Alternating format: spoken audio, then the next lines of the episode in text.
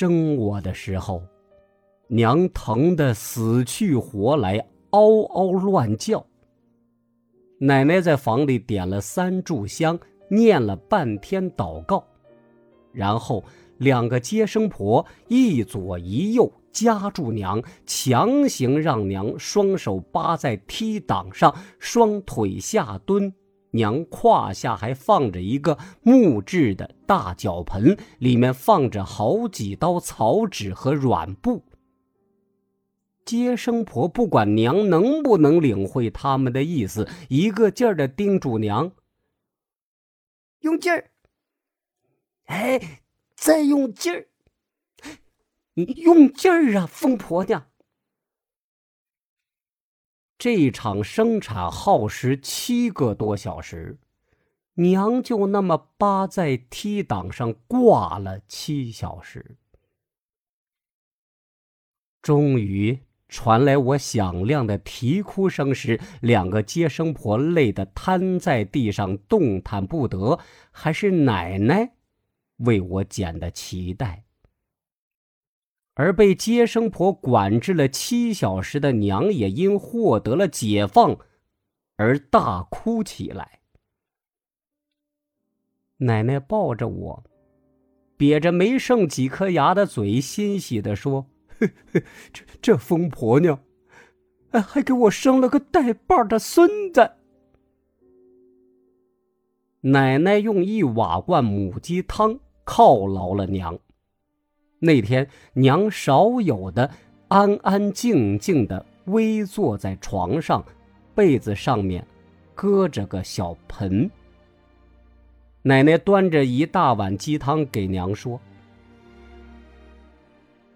好好拿着，别泼了啊！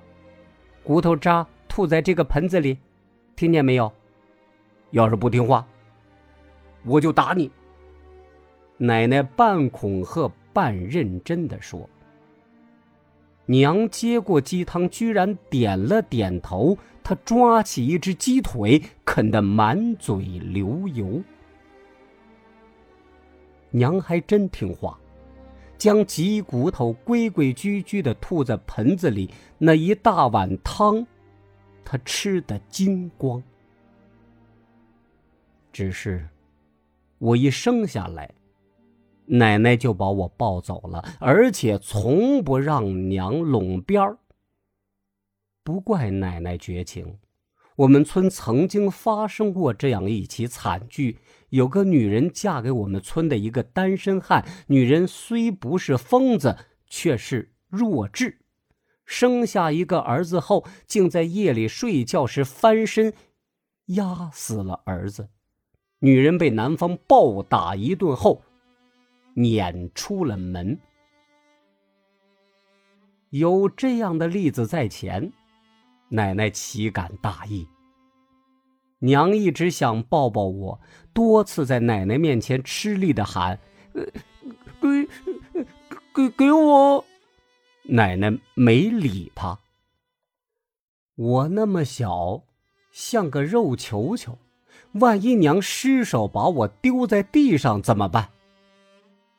毕竟，娘是个疯子。